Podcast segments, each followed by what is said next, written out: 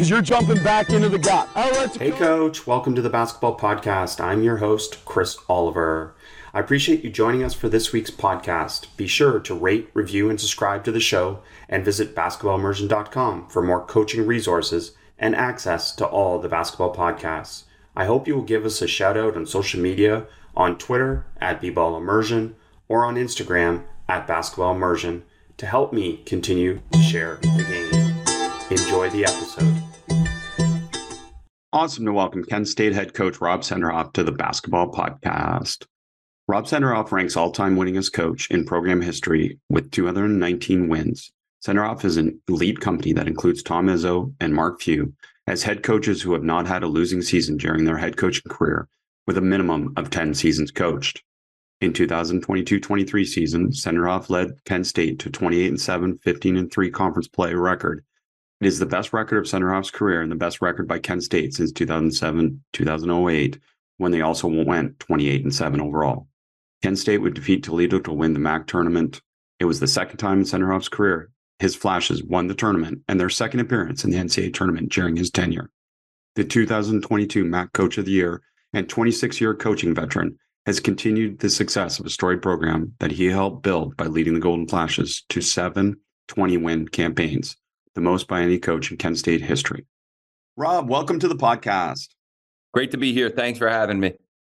Well, great to, to talk to you and um, tremendous success in your time at Kent State. And, uh, you know, we've all been there as a coach. Uh, 2022 23 season uh, obviously ended in the NCAA tournament, but the year before, the disappointment of losing in the MAC final. Talk to us a little bit about how to rally a team after the expectations fell a little short but now obviously into the next season. Yeah, we, we had a, a great end to to the 21 22 year where we had won 14 uh, straight games heading into the conference championship game um, against Akron. Uh, that night, you know, we, we, we played really poorly that evening. Um, and Akron had a lot to do with why we played poorly. Uh, we also had an off the court incident the night before, which really sort of messed up the the momentum of of how our team was was going at that time. So uh, it was a really disappointing end to the year, um, and and tough, not not easy to to handle. So um, I joked around afterwards that you know they said how how were you able to sleep after that. And I said, well, I slept like a baby. Uh, I woke up every three hours and started to cry. So, um, you know, we've it was tough. there too. Yeah, we've all been there. So it was tough. Um, I think the the biggest key to to the success that we were able to have this year, it it did start from that disappointment. Um, you know, the the core group of players all chose to come back, which again in in this era is is you know not common. Uh, at least it doesn't appear to be common. Uh, i had the returning player of the year come back. His name's Sincere Carry uh, and an all defensive team player. Uh, Malique Jacobs who you know went on this year to be the defensive player of the year in the league. So both of those guys coming back and and the group around them all choosing to be here I think that's really where it started.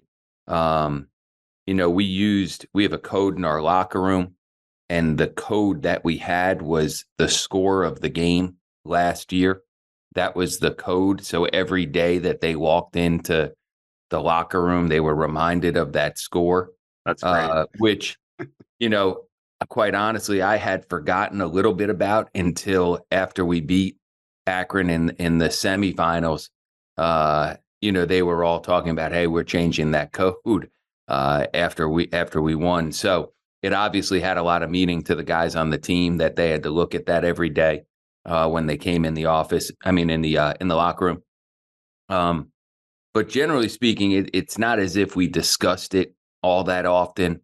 Um, you know, I, I just think as, as, a player and as a coach, it it does motivate you when you have some disappointment to try to to try to come back even better. So, you know, our kids deserve all the credit to that because in this league in particular, there's a lot of pressure when you play in the conference tournament because it is a one bid league. So uh, not everybody's built for that, you know, as a, as a player. Not everybody's built for that as a program. Um, and and our kids, I think, really had a great focus. They didn't play tight, which I give them again a ton of credit for, um, because I, I, can see how you can be tight uh, given that circumstance. But uh, we just played, and and and our our motto for the year and it developed over time was just do what we do.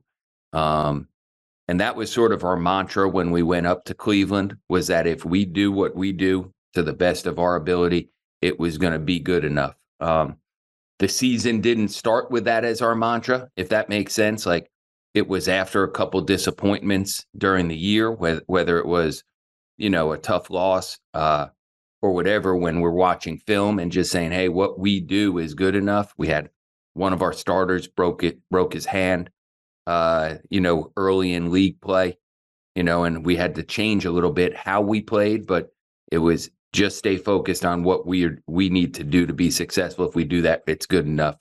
Uh, and and it turned out to be good enough. Definitely did, and uh, you guys were a great watch.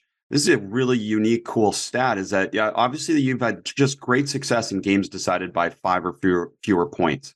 And uh, I think the record overall is 75 and 46 for 620 winning percentage in such games, including 14 and 8, 636 record in overtime games. Man, that's that's a pretty cool stat to have as a coach. Can you talk a little bit about some of the things that have led to that success beyond just the players? Yeah, I, would like to tell you that I should take some credit for that one, but it's funny because when you bring that up, immediately what comes to my mind is that we've had really good guards and um, when you have some good guards. And it, to my to to what I would say is I don't try to overcoach them all that much.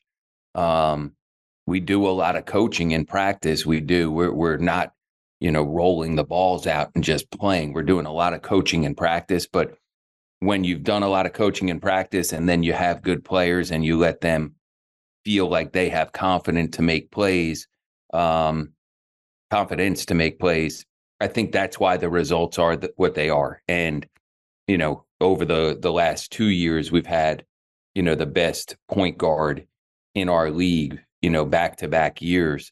Um, and prior to that, you know, we've had we play with multiple point guards on the floor. So I think our decision making, generally speaking, right? generally speaking, our decision making with the basketball has been pretty good. Uh, your point guards, again, generally speaking, are good free throw shooters. Um, so you have good decision makers, good free throw shooters on the floor. You try to keep it simple uh, and stay with a mindset of of being a defensive oriented mindset. And then those close games, you're able to win a lot of those. I think because of that. Curious, is there anything specific you're doing within practice in terms of creating special situations to get used to it? And then I guess the second part is are your players aware of that stat? Because I think that would feed belief, right? Which would be a yeah. big part of it as well. Yeah, and that's a great point. I think they're very well aware of that that we've done well in close games. I think they're very well aware of that. Um, we do finish almost every practice. Certainly, you know, you get 30 practices leading up to your first game. You know, then in the months months of November and December, before you're on a regular schedule, like a league schedule, playing every, you know, Tuesday, Saturday or or Tuesday, Friday in league, certainly up to that point, we we end almost every practice with a 4-minute game or a 60-60 game. So a 4-minute game is it's 4 minutes uh, both teams have one foul to give and we play a 4-minute game. Coaches coach, after that second foul, you're in the single bonus or the double bonus. Um, and we p- either do that or a game where the score is 60 60 and we designate a score where, okay, now whenever the first team reaches 65 or the first team reaches 66, we put two minutes on the clock. Everything is everything in that two minute segment is in the bonus prior to that two minute segment, everything's on the floor unless it's in the act of shooting. So we have practice end in games in close game situations of of the 30 practices that would be one of those two scenarios is every thir- is every practice. In the months of November and December you know I wouldn't say every practice maybe it's every other practice once we start games. And then it's less likely that we do that you know in in conference season cuz at that point we're we're trying not to go as long. But if there's a break or if we feel like we need a 60 60 game because of a situation that we didn't handle well, or we're trying to get in some reminders of some late game stuff, we may do a 60 60 game. Clock starts at 62. So then it's the first basket. Now we're starting the two minutes. So we'll adjust that, but that is a core of what we do. I, you know, sometimes I, I don't I'm I don't know that all of these things correlate, right? Like, is that the reason why we have confidence in close games? Or is the reason we have confidence in close games because we've had really good point guard play and good guard play? I, I'm sure there's some balance of both, right? Like you you you you do what you do to try to be good at what you what you're good at. Um, but some of it certainly has to do with with you know having excellent players that are able to to to make these plays late in, late in games. Absolutely. Yeah. It's really hard in coaching sometimes to determine cause and effect with a definitive mindset saying that that is actually it. So right. I totally get it. And uh, it's beautiful. Great insights there. And, uh, you know, defensively, I mean, a lot of things stand out. Um, just for co- coaches listening, last year yeah. held opponents to 40.3% shooting, 19th in the country, including 31% on three point shoot, uh, three point shooting, with 38th in the country. I, I want to go to some of those things, but uh, I think first I want to start within last two of the three years that you've led your league in defensive scoring. Yeah. And that seems to be a big emphasis. And it doesn't always go hand in hand with a great half court defense, is the ability to force turnovers. And you seem to be doing both. Yeah, I think, okay, so that's one thing. I, I use this as an example because this past year, uh, Jim Christian who has been a head coach for 20 years, was really sort of the godfather of the program here at Kent. And he left Kent and went to TCU and Ohio and Boston College. And now he's back somewhat in an advisory role. So as he watched us practice this year, you know, the things that stood out to him, which again, when you're doing it every day, you just sort of, this is what we do. So it's, it's what we do. But the things that that stood out to him as being really interesting is one, our practices are incredibly, incredibly uh, competitive. There is very few things that we do that is not live, meaning you know score, uh, playing full, you know, guy guy versus guy, uh, you know, where where there's a winner and a loser, there's a score being kept. So I think to some degree, you know, in, in some ways, we're going to give up a little bit of execution because we're not stopping and doing a ton of drills as much as we're trying to incorporate the competitiveness in the drill. That's one. So I think our kids are really competitive. So I think that has a lot to do with why we're good defensively. Okay. Two, it is on because we watch film every day before practice. Your defensive lapses are going to get called out in front of your teammates significantly more than you know a turnover or what somebody may consider a questionable shot you know some coaches are really good at coaching shot selection through film and through what they uh, what they require of their players. I'm not quite there on that side of it, but your effort defensively, if if you don't contest a shot or if you don't close out and your hands are down, you know, for whatever reason, um, if you let a guy go on a straight line drive, we we do chart those. We call them blow bys in practice. Like every day when you walk into practice the day before you're going to have how many shot contests you you had what percentage of the shots you contested You're going to have what your record, your individual record in practice was the day before for anything that we do live. Um, anytime you've gotten blown by, boom. And then your offense and defensive percentages, offensive uh, rebound percentage, percentage of time that you're supposed to go that you went. And if you're not a guy who's supposed to go, it's your get back percentage, your percentage of the time. And then defensively, uh, your percentage of blockouts, uh, uh, available blockouts, because not everyone, not every time is there a blockout available. So there is some subjectivity to that. But those things are in our locker room. So you're seeing that every day. Those are things that I'm coaching with with film via film. So I'm pretty consistent in those aspects. So you're a defensive oriented team, right? It's because of that. We do one thing that I think is unique because we don't gamble a ton for steals, but we get a lot of steals in that anytime an offensive player spins, every time time an offensive player spins from the weak side, you're, you're in full attack on that spin. So if an offensive player drives it, I'm just going to say he's on the right wing and he drives it baseline to the to the right baseline. And your job is to cut him off.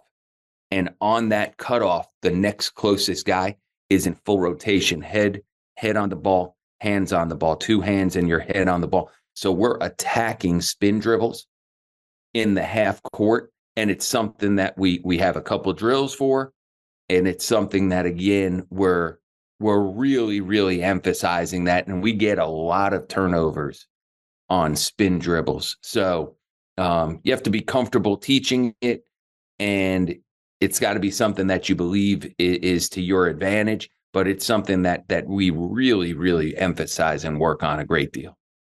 I love that and uh, that's one of the reasons i want to ban the spin dribble at youth levels just think it's a bad dribble to learn because at the right. highest levels, people like you are exploiting it. But uh, yeah. Um, so in terms of that, are they running and jumping? Are they leaving or are they staying in terms of the trap?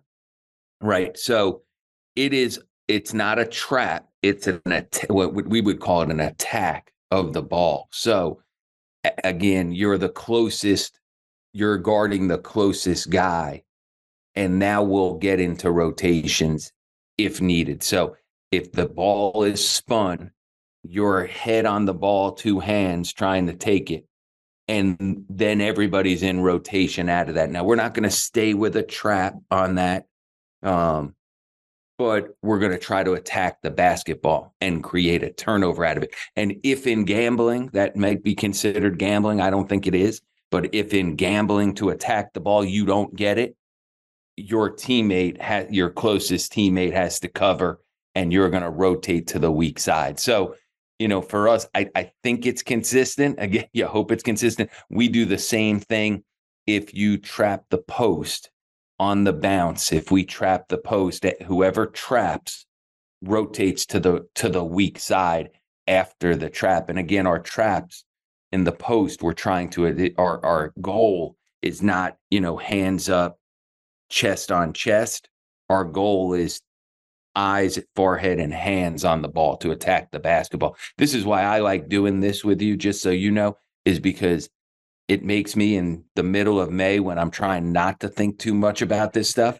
It makes me not only think about it, but in, also have to justify why we do what we do. And I, I appreciate it a lot because it makes me think are there any things? Because sometimes there's things that aren't consistent. We're always trying to be consistent in our teaching so that as a player, when you come in, it's not we do some things this way and then some things we do it this way. So we try to be as consistent as, we can. And some of these things have developed over time. The the attacking of the spin dribble has happened more for us in the last three years than my previous nine years.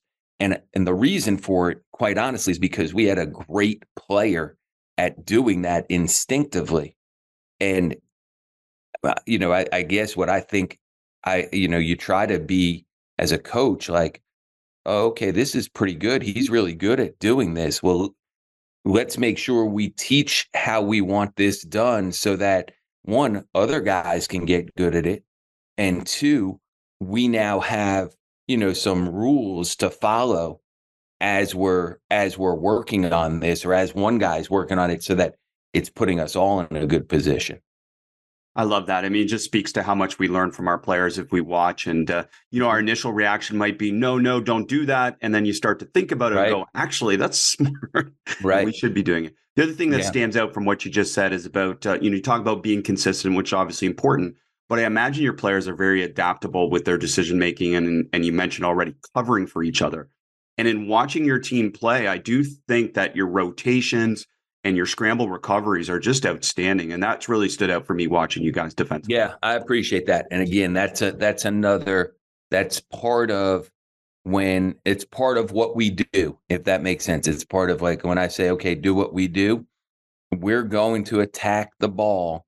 And in doing that, to be to be good at it, you also have to be able to rotate and cover for each other. And you know, you have to have multiple efforts you have to be trying to dictate like because if if you just are sprinting and running at guys randomly and they can choose either which way to go in a rotation it's putting your defense at a at a disadvantage. So we're trying as best we can to dictate where the dribble goes on that rotation so that you can cover better. Um, and we're working on all of those things you know throughout our our 4v4, uh, our 3v3, our 5v5, like all of the things that we're doing, it, it does all try to align as best we can. And, um, you know, teams that that play against us, they know like we're gonna on ball screens, you know, we we we really have I, I don't want to say it's only one coverage because that's not true, but we have what we want to do on ball screens, and we're going to really, really hard hedge these ball screens as much as we can.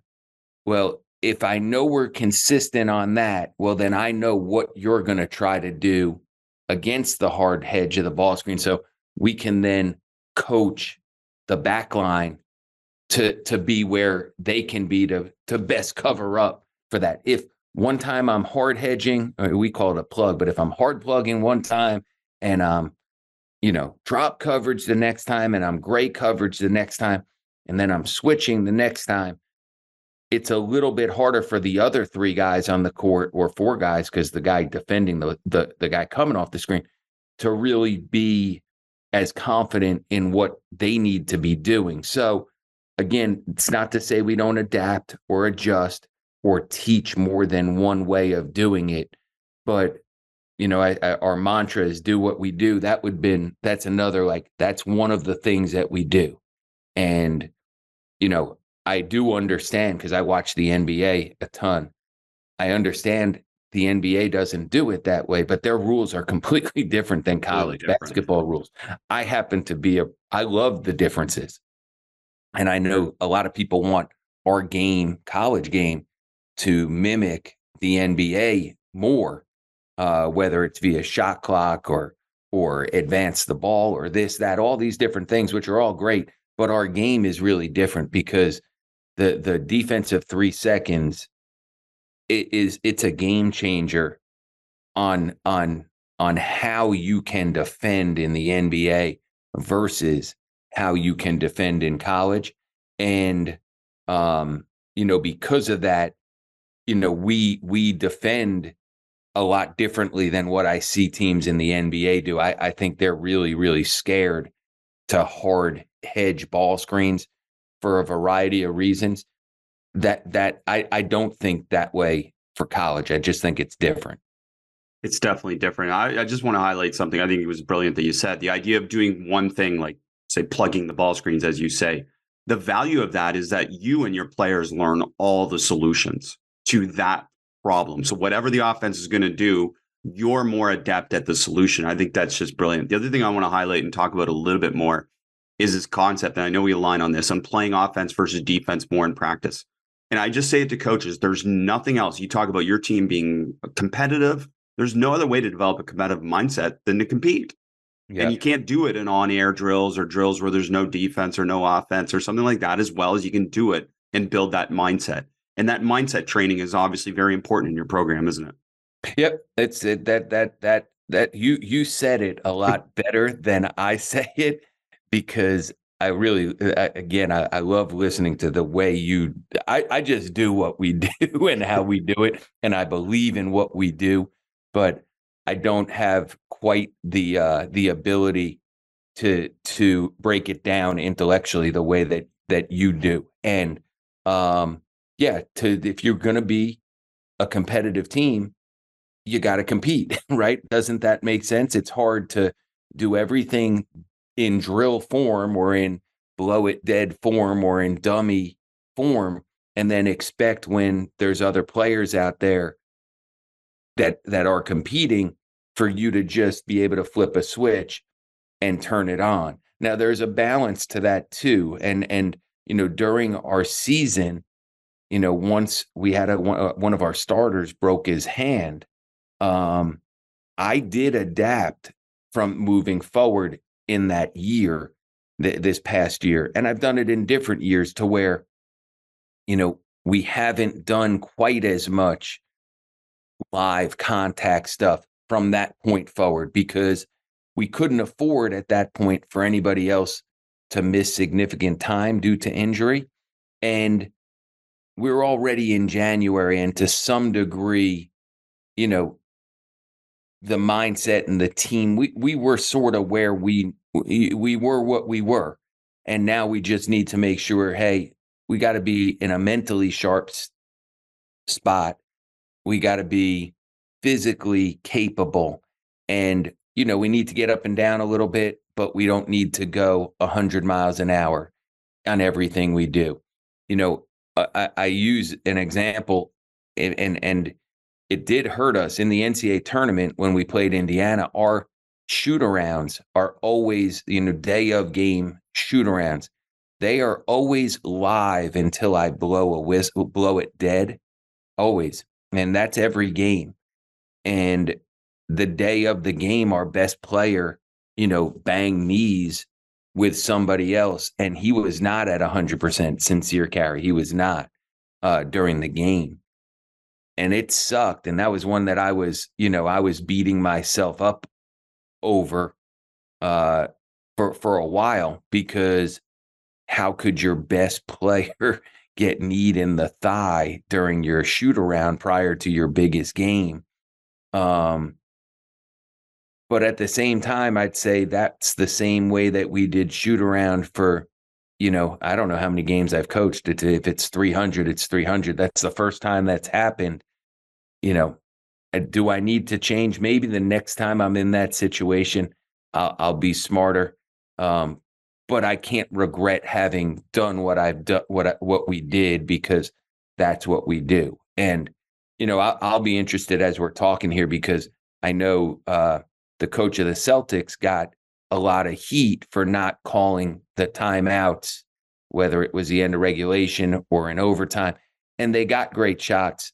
And one of them was after the buzzer by one tenth of a of a second, and the other one, guy just missed a pretty good look. You know, coaches get criticized when it doesn't go well, and that's part of it. And maybe you do adjust. I'll be really interested to watch if he feels very strongly that you know, this was the right decision, or if you say, hey, I I I, I think it's really the right decision, but I learned that it didn't work. So you know what, this time I'm gonna do something different to see if if that works. Because I'm sure there'll be another one possession game in the last 15 seconds over the course of the playoffs. And I'll just be interested to see how how you know he handles that because I don't think there's a right or wrong. I think it's just how how do you make you know adjustments that you need to make so you know knock on wood we go to the ncaa tournament again i'm not sure what we'll do on that one but i have a feeling that i'll blow the whistle a little bit sooner moving forward just for that for that purpose Hey, coach, a brief timeout from the podcast to bring you the Analytics Minute, sponsored by Hoopsalytics. How do you decide who your biggest impact players are? Traditional stats don't tell the whole story, which is why high level pro and college teams rely on analytics systems like Hoopsalytics to make data driven lineup decisions. Examining team stats when a player is on the floor tells a more compelling story, For example, you can use net points per possession to determine your best two way players, as well as your offensive and defensive stars. Or use the team rebounding percentage for each player to see who has the biggest impact on rebounding. The results may surprise you. Hoopsalytics brings the most powerful analytics to teams of all levels. It's easy to use and affordable. It's like AI for basketball coaches. Discover how Hoopsalytics can help you make better data-driven coaching decisions. Visit hoopsalytics.com slash ball. That's H-O-O-P-S-A-L-Y-T-I-C-S dot com slash ball today to learn more and start analyzing your games for free. That's such a great example. Those two examples back and forth about, you know, some of the things we decide as coaches. And you like again, you've been around coaching so long, you know people have got injured in shoot arounds on air with no defense. Yeah. I mean, it just happens sometimes in random moments. And I don't think the necessarily again cause of effect. And I went live in shoot arounds all the time too. And uh, the mindset of that is just again, it's you know, drop the volume, increase the intensity, and be able to get your players physically ready to play, and especially with the defensive mindset that you're yeah. trying to do. Yeah, coach. Everywhere, every assistant in your league I talked to to get ready for the podcast, just to get a feel for style play, different things like that. The word that came up always was physical, and yeah. and I love that, and you can see that clearly. So, talk to us a little bit about balancing physical with the potential of fouling and uh, that balance there, because obviously you don't want to foul, but you want to play physical. Yep, and you know what? And that's that's a uh, you know, there's some give and take to everything that you do, right? So, um, we we do we want to defend hard without fouling, um, and we want to be physical without putting a team to the free throw line all the time. So, um, there are times that we foul too much, and there are times that maybe we get away with fouling when we we you know we, we get away with it because of how we play all the time. I'm will I guess generally speaking, we, I don't want to say I because it's not me, but we as a program, I guess, are willing to live with the other team may go to the free throw line a little bit more because of fouling, but we're going to go to the free throw line because we're going to be all over the offensive glass and we're going to be physical on the offensive end of the floor too. And we're going to drive the ball and play off two feet and be strong. And we're going to post the ball which you know again to me it's another difference to me in college and and the pros you know having a post up player in college whether it's a big guy or a guard or a wing or whatever it may be i think it's invaluable in the college game um, which again may not be in the pro game as i watch it. It doesn't seem as valuable in the pro game as it does in the college game. But we're going to be physical on that end too. So while we may foul too much, and it's sometimes you know not easy to to we we tell our guys play hard without fouling. I mean that's easy to say, but it's not as easy to do. Play hard without fouling, and sometimes a lot of your fouls come from not being in position where you're supposed to be. So you're late on a closeout or a rotation or a block out. So a lot of your fouls come that way. But being physical is what we do and it's who we are. And if that means that the other team is going to shoot some free throws because of it, there's certainly going to be games that we lose because the other team went to the foul line a couple more times than we did and made a couple more free throws. I'd like to hope that the the, benefits of us being physical over time have, have given us more reward as a program than it took away uh, in the negative of you know you fouled too much in a game. Yeah, absolutely. That's a great example of the balance and uh, you know making the decisions in the best interest of your program.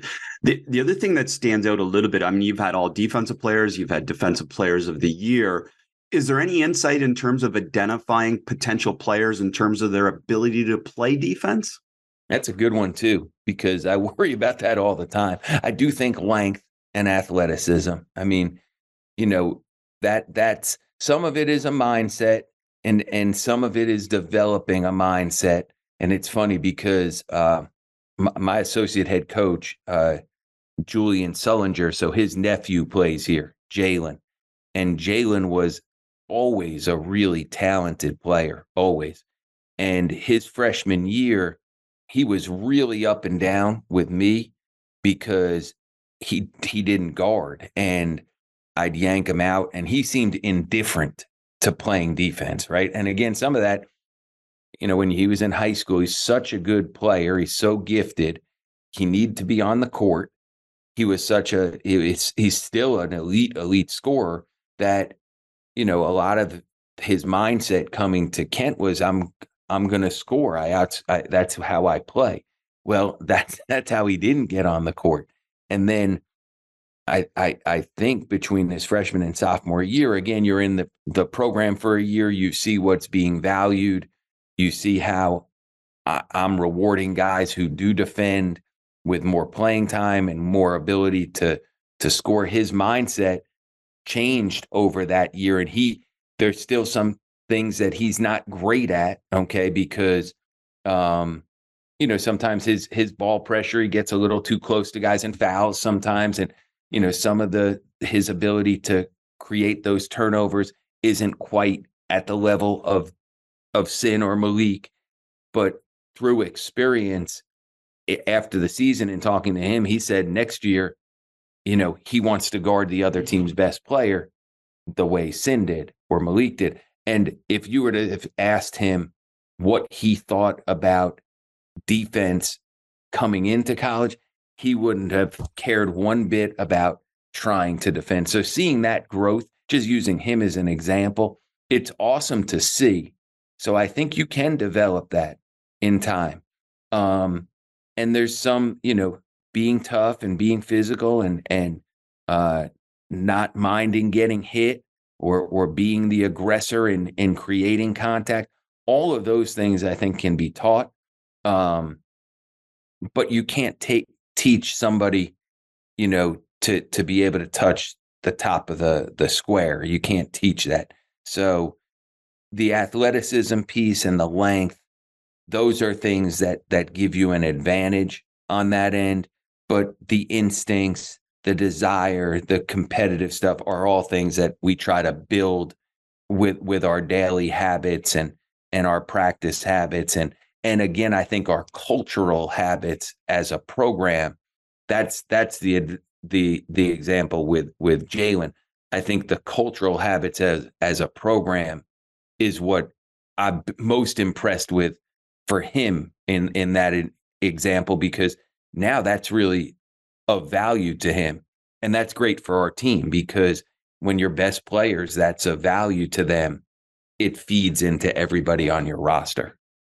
Absolutely. That's great stuff. And uh, the other thing I mentioned was that uh, you held opponents uh, 31% on three point shooting, which is 38th in the country. So, talk to us a little bit about the philosophy of shot contestants, particularly defending the three point line.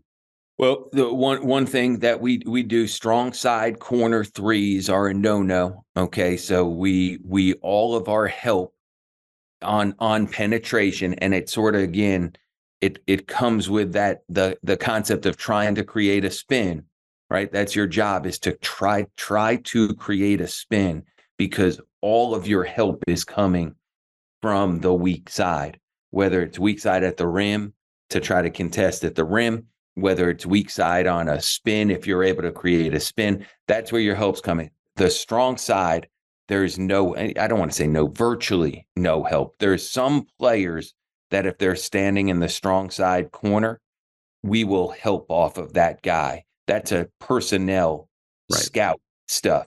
But rule wise, teaching wise, how we can, you know, conceptually don't allow strong side corner threes. That's that's one thing. And a strong side corner three is not just strong side, meaning, I'm sorry, not just corner.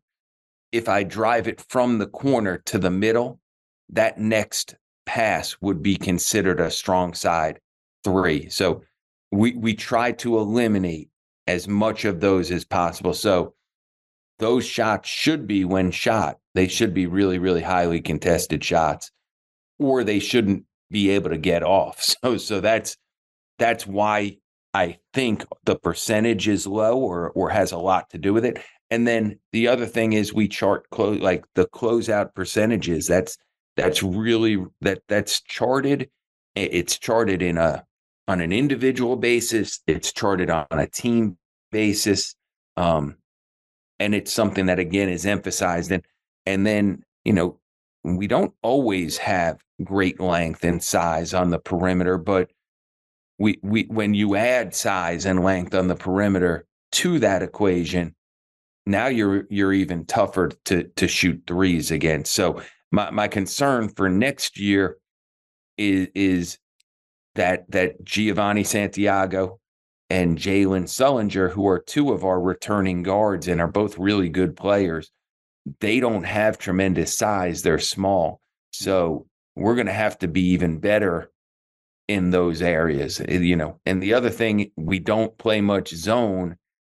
And I think when you play zone, you're living with allowing obviously you want the threes to be contested, but you're you're you're generally living with allowing teams to get threes up against you, and we don't play much. So you're playing against half court man to man most of the time. We don't press a ton either. You're playing against half court man to man most of the time.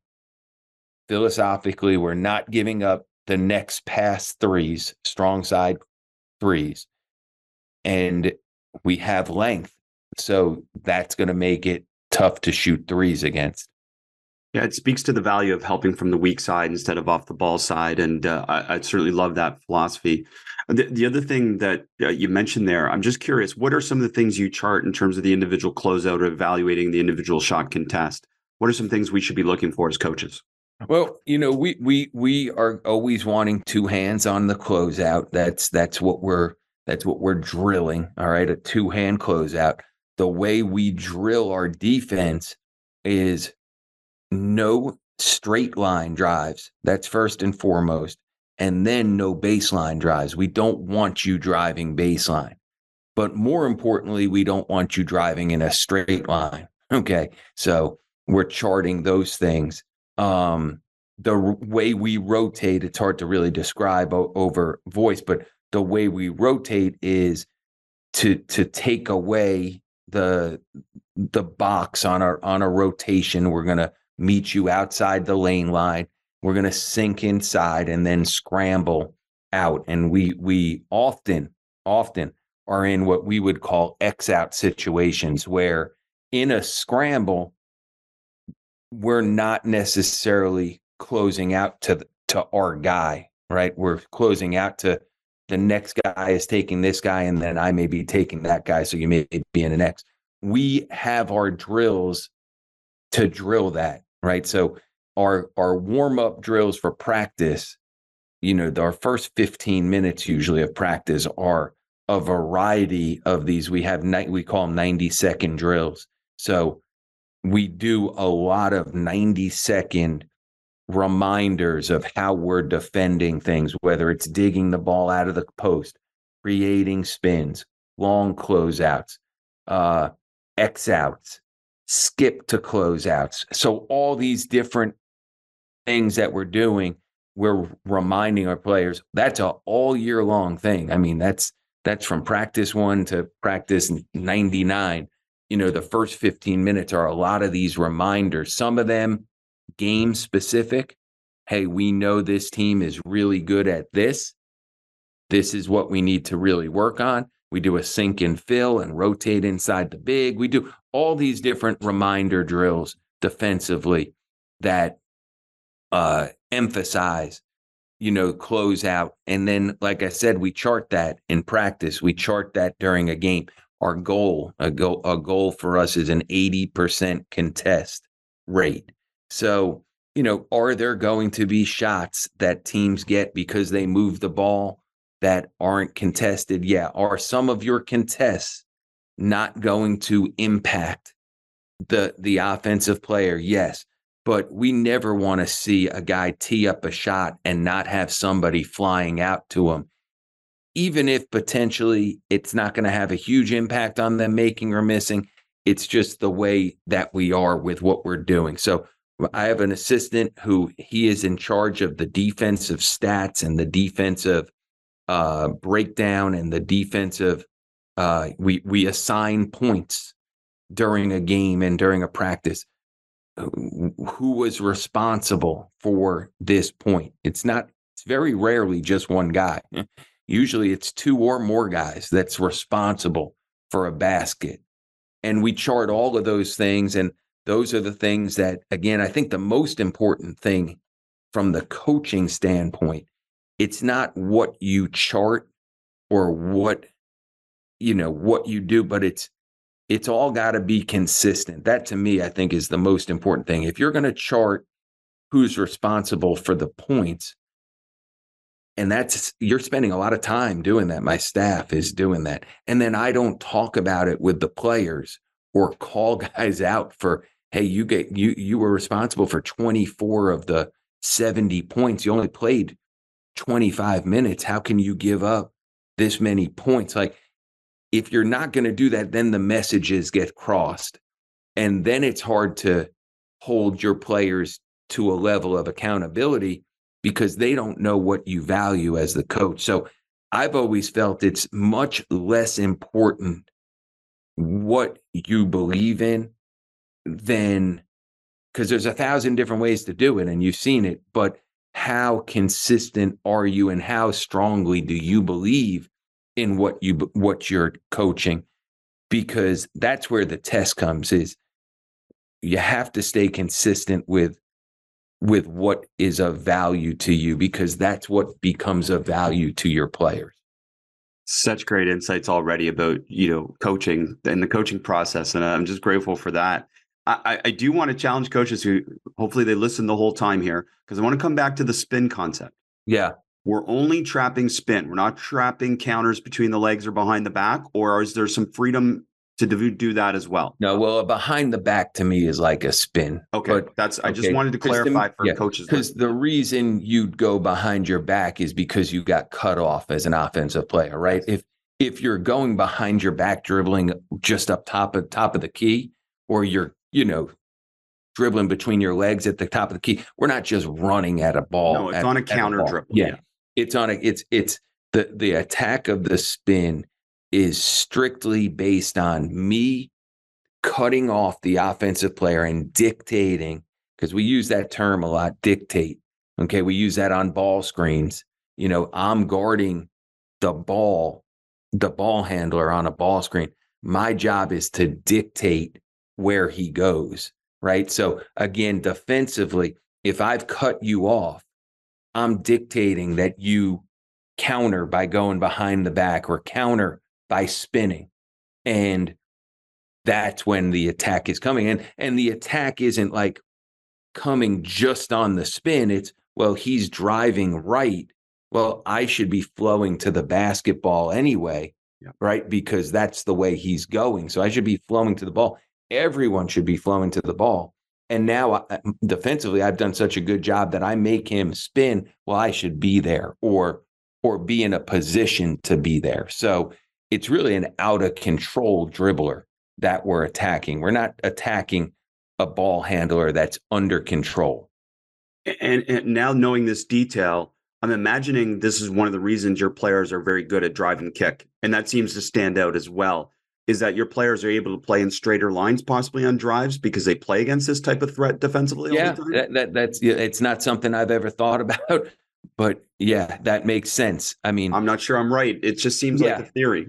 yeah, yeah, it, it makes sense again because they're playing against that every day that they know. You know what I what I think that we're good at. Quite honestly, it's more the the pass that's that we're giving up mm. is the Weak it's size. you know the drive right, skip it, two passes over left. It's really to me, it helps put you, you know, the easy play that's easy for everybody to see is the drive and strong corner kick. It's the drive and drop off pass. I hope that we've defensively covered those things up, that the pass that's available is the drive and sort of like throwback pass. Um, and then that's where the closeouts come. And, and similar goes hand in hand with what you're saying in terms of you want to force turnovers defensively, but you don't want to turn it over on offense. So you're yeah. working on both those at the same time. Yep. Yep. Yep. And and again, I think for not turning it over on offense, um, multiple ball handlers mm. ha- has been the biggest key for why we don't turn the ball over on offense. Because again, you're not going to, we're, we're not, uh, there's teams in our league that are more efficient than us offensively. Um, but again, I, I, I believe this is from working from for Coach Sampson too, who's an elite offensive rebounding coach. Like, if we get a shot up, we have a four out of ten chance to get it back. That's how I look at it. Three and a half or four at first, you got a chance to make it. Then you have a chance to get it back. And and those are the ones we like the most. And then you have a chance to kick out threes, which are, you know, the the hardest shots to defend. Or you have a chance to get to the free throw line because teams are in rotation. So we go offensive rebound with four players. So though and and to me, I would say a bad shot is better than a turnover most of the time, right? Like uh, not most all the time, but sometimes bad shots lead to transition on the other end. But just as a general statement, I I I, I want to make sure we get at least one shot per possession. So again, my coaching, our coaching, some of the shot selection is not going to be. I, I can't emphasize everything, right? I can't I can't dog cuss you out because you're not guarding anybody. And then I'm cussing you out. And, and I don't mean cussing, but and I'm cussing you out because hard every coaching. Hard coaching, every shot you take saying, gosh, that wasn't the best shot. Like at some point, I got to give some freedom to the players to make decisions and play. And I'm much more comfortable being demanding on the defensive end than I am on the offensive end. And we try to put our guys in positions offensively to make simple plays. It's always simple plays, singles, not home runs, singles, simple plays, more than one shot per possession. That means limit turnovers.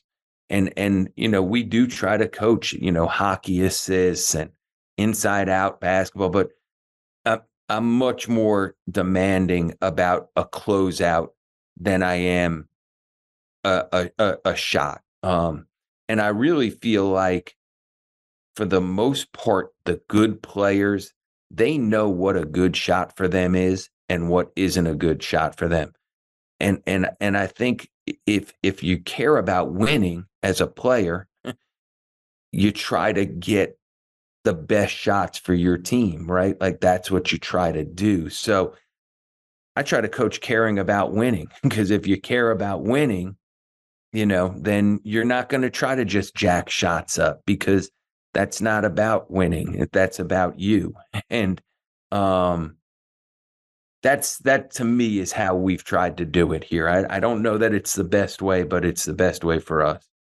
Uh, it's been a great way for you, and uh, I love that. That just that example of hard coaching is really what I refer to as holding them accountable, which you've talked yeah. about throughout. And you can't hold them accountable to everything. So I love that example, Coach. Thanks for sharing that. The other thing I want to go a little deeper with is just some of the rebounding philosophy, because uh, you know you already referenced this early in the podcast about personnel based a little bit whether you're a get back or you're going to the boards type player. Yep. Is that is that how you organize your offensive rebounding system? Yep. Yep. So that is that it's personnel based, but our rule is four guys go to the offensive glass. So it, eh, the the fourth guy, okay, eh, the fourth guy, three guys go. They got to go. Three, four, and five. Let's just use that. They got to go, no matter what. The fourth guy has to go or can go, and we'd like them to go, but we want them going to the middle Okay. We don't want them going to the baseline because if they go to the baseline and they don't get the rebound, they're out of the play defensively. We want them going to the middle. And, and more times than not, I want them all going to the middle because even the wings, if they go baseline, they're putting themselves out of the play if if they don't get it, putting themselves out of the play in transition if they don't get it. But the that that's not that that's a little more detail than than how we generally do it. But the detail of your other guard going to the middle, I, I, I think that's an important part of it. Who that guard is for us again is personnel based. So sometimes it's our point guard is our fourth offensive rebounder. Sometimes our uh, our our point guard is our get back guy. So that is dependent. Sometimes uh, a point guard shoots it, it drives it, and point guard drives it. Well, you can't ask him to be the get back guy if he's also the drive it, if he also drove it into the paint. So then a two guard has to be the get back guy. So some of that again is is through practice and repetition. This is, you know, you got to figure some of those things out. This isn't always, it's not a math equation. So some of it you have to figure out on the fly. But philosophy wise, we want four guys going to the glass. Be- and and again, there's things you're going to give up, just like I said with fouling. Are you going to give up some teams that are great defensive rebounding teams? Are they going to have a little bit of an advantage in transition offense against you? Yeah, they probably are. But if you can save a couple basketballs and get a couple more offensive rebounds each game and get to the free throw line a couple more times each game, or the threat of you going to the glass has everybody so concer- concerned with defensive rebounding that they're, they're not as quick to outlet the ball. It, it, it's it's worth it to me what you get as opposed to what you give. Now the person that goes to the middle, again, this is also part of personnel and playing with two point guards often. That guy's going to stop the ball. That's who stops the ball. So if that guy for you isn't capable of being a guy who defends and stops the ball, well, then maybe you got to send two people back and you can't do what what we do. But we want to send four guys to the glass. There are times that, you know, I use Geo and Jalen as, as an example of this year's roster. Those two guys were always get back guys.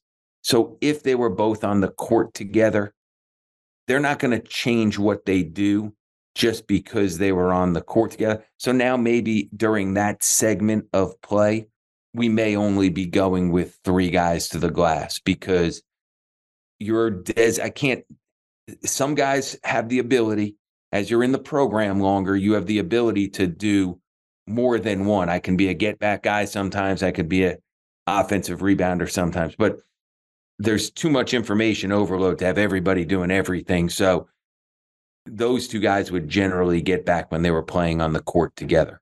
Um, but the rest of the guys would be going to offensive rebound. So, so, I think that's just so important what you said about being personnel based, and you know, traditionally twenty years ago, whatever it was, the point guard's got to be the get back or anything like that. And you and I, we've all coached great point guards that are great rebounders, right? And it just doesn't make sense. And adapting to personnel is so important. So such a powerful point. point. Rob, I want to ask. Uh, you mentioned this to me just before uh, the uh, the podcast. Uh, one of the philosophies of limiting turnovers is to use sets designed for players to make the most of the play. Can you talk a little bit about that? Yep. Okay. So I I, I feel as if you know for for there, there's a lot of different ways to do things and and and and be successful at it. But you have to. I've I've said it in a number of different ways. You got to be comfortable with with what you're doing. So, um, and you have to be comfortable coaching what you're doing. So, we do in the half court. We run a lot of set plays, and within those set plays, there's specific guys that are supposed to be handling the ball for the majority of these actions. Um, and in doing that, if you can control that your best ball handlers have the ball, best decision makers have the ball the vast majority of the time, you should be able to have less turnovers doing that. And I, I, I use as an example because I know now a lot of people uh, run, and we run it in our offense like uh, I call it flow, but where you have one big high and one big low, and it's continuity handoff ball screen, sort of like a ball screen continuity is what it's like, right? You, teams used to run flex. Now they run this yeah, ball, ball screen, screen, motion, European ball, ball screen, screen motion, Lithuanian ball right. screen flow. Right. And those are great things to run. And they, I think they're great offenses for when you need to make sure everybody is getting a touch because not everybody's gotten a touch and or you're taking too many quick shots and you want to run the clock for a little bit. I think those are great things to have in your arsenal. But if you consistently run offense like that, you're going to consistently have guys who maybe aren't your best decision makers with the ball. And sometimes it may be in places that they're not comfortable with the basketball because it a lot of times bigs are up high with the ball. So when you do that, there's some, you know, you you got to have a lot. You have to work on that a ton because to have proper decision making with all five guys handling the ball at very different times on the uh, on the floor, they all have to get comfortable making decisions. Otherwise, you're going to have too many turnovers. We we will run some of that ball screen movement, but that's not the core of what we do. And the reason for that is the core of what we do. We want specific guys to have the ball making the plays for other guys. And that doesn't mean that that guy's supposed to shoot every time or that if a play is run for him. A lot of times when the play is run for you, it's to make a, a read of one or two. Oh, they're going to come. Do you drop it? Do you throw it back? Do you skip it? But the the the ball handling, the decision making is made by fewer guys. Therefore, if those guys are good, you you think you have fewer turnovers, and we've been pretty good with that. I love that. And I've had that conversation with a few coaching clients at the college level, and they ask me ways to reduce turnovers. And it's just literally that get more direct with your best players into the action you want. Yeah. And, uh, you know, it's nice to have everyone touch the ball, et cetera, as you said sometimes, but mostly we want to get our best players the advantage to be able to score or create a help situation where then they can create for others. You got it. And I think, again, depending upon what level of basketball you're you're listening to this like youth coaches those are great offenses because everybody does need to learn how to play and and if if your bigs only post they don't ever learn how to handle the ball and they may not always be your bigs and if your guards never post same thing like having guards that can post I, I don't want to go on tangents but having guards that can post is such a unbelievable offensive weapon because you have your best ball, your best decision makers, your best ball handlers. And if they're capable of creating a double team or getting fouled going to the rim, what a great advantage it is for your offense. But again, being able to teach that at the youngest levels, I think is really important. And, you know, if I was not getting judged on wins and losses, I'd probably think that's a great way to to teach the game. But when we're trying to win, we want to put, as you said, we want to put our best players in position to make the most plays. I think you're ready to take over this podcast, Rob, making that point because, yeah, connecting it back to youth, it's a different philosophy. And I'm so glad you said that. That's excellent.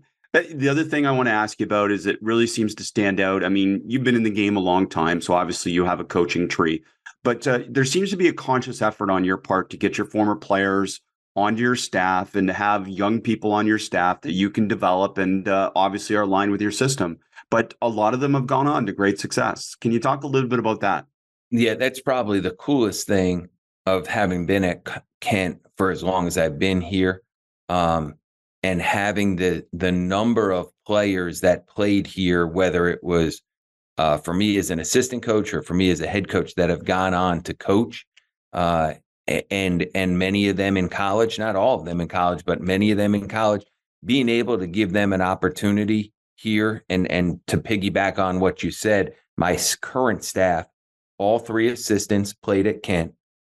Uh, my director of basketball operations, he's a graduate assistant. He actually just got a job. He just graduated, got his master's degree, and he just got a job for another former player of mine who's now the head coach at Jacksonville uh, Jordan Mincy. So uh, my three assistant coaches, my graduate assistant played at Kent. His name's Kevin Zabo. He just got a job with another former player. So that's really cool. Um, it certainly helps with my team. It helps with my players because they've all been through what we've done. and it's good to have outside ideas too. And I love going to clinics, and I encourage them to go to clinics uh, and to listen to podcasts and to be part of you know learning from a different way because we we do adjust from what we see and how you know whether it's plays or different things that we we watch that we want to incorporate in what we do but it brings me tremendous uh satisfaction and and enjoyment being able to help guys if they want to get into coaching putting putting them on staffs or giving them opportunities on staffs. And now to see you know we have former assistant coaches who are now head coach at Jacksonville assistant coach at Marquette assistant coach at Northern Kentucky assistant coach at Oklahoma. On and on and on. We have a, a former player that's an assistant coach in the NBA with the Cavs. So it, it really it, it's a cool thing to see. And uh, whether you know it's it's moving on to high school because we have a couple guys that are coaching in high school or or in college. Uh, it's great to be a part of that development of of our guys. It's absolutely a great part of what you've done and uh, you know the different things that uh, you've achieved at kent. And uh, coach i can't thank you enough i mean just so many incredible insights here at the podcast and uh, thank you for sharing the game with us yep well I, I enjoy being on i appreciate you you having me, and um, it's a lot of fun to be able to talk about basketball. I I I really enjoy it. It's one of my favorite things to do, and listening to you talk to other uh, coaches is is one of the things that I find really fun too. So thank you. Well, thank you, coach. Are you ready to take your coaching to the next level? Thousands and thousands of coaches have already benefited from Basketball Immersion's membership community, and you can be next. Join us as an individual coach or take advantage of our exclusive pricing for staff or club members and unlock valuable learning resources with access to cutting edge basketball and coaching concepts that will save you time and improve your coaching and your players' enjoyment of practices and games. Take advantage of this opportunity today. Go to www.basketballimmersion.com. Thanks for listening. Be sure to rate, review, and subscribe to the show, and to give the basketball podcast and this week's guest a shout out on social media to show your support for us sharing the game. And to stay up to date on all things basketball immersion, subscribe to our newsletter at basketballimmersion.com slash newsletter.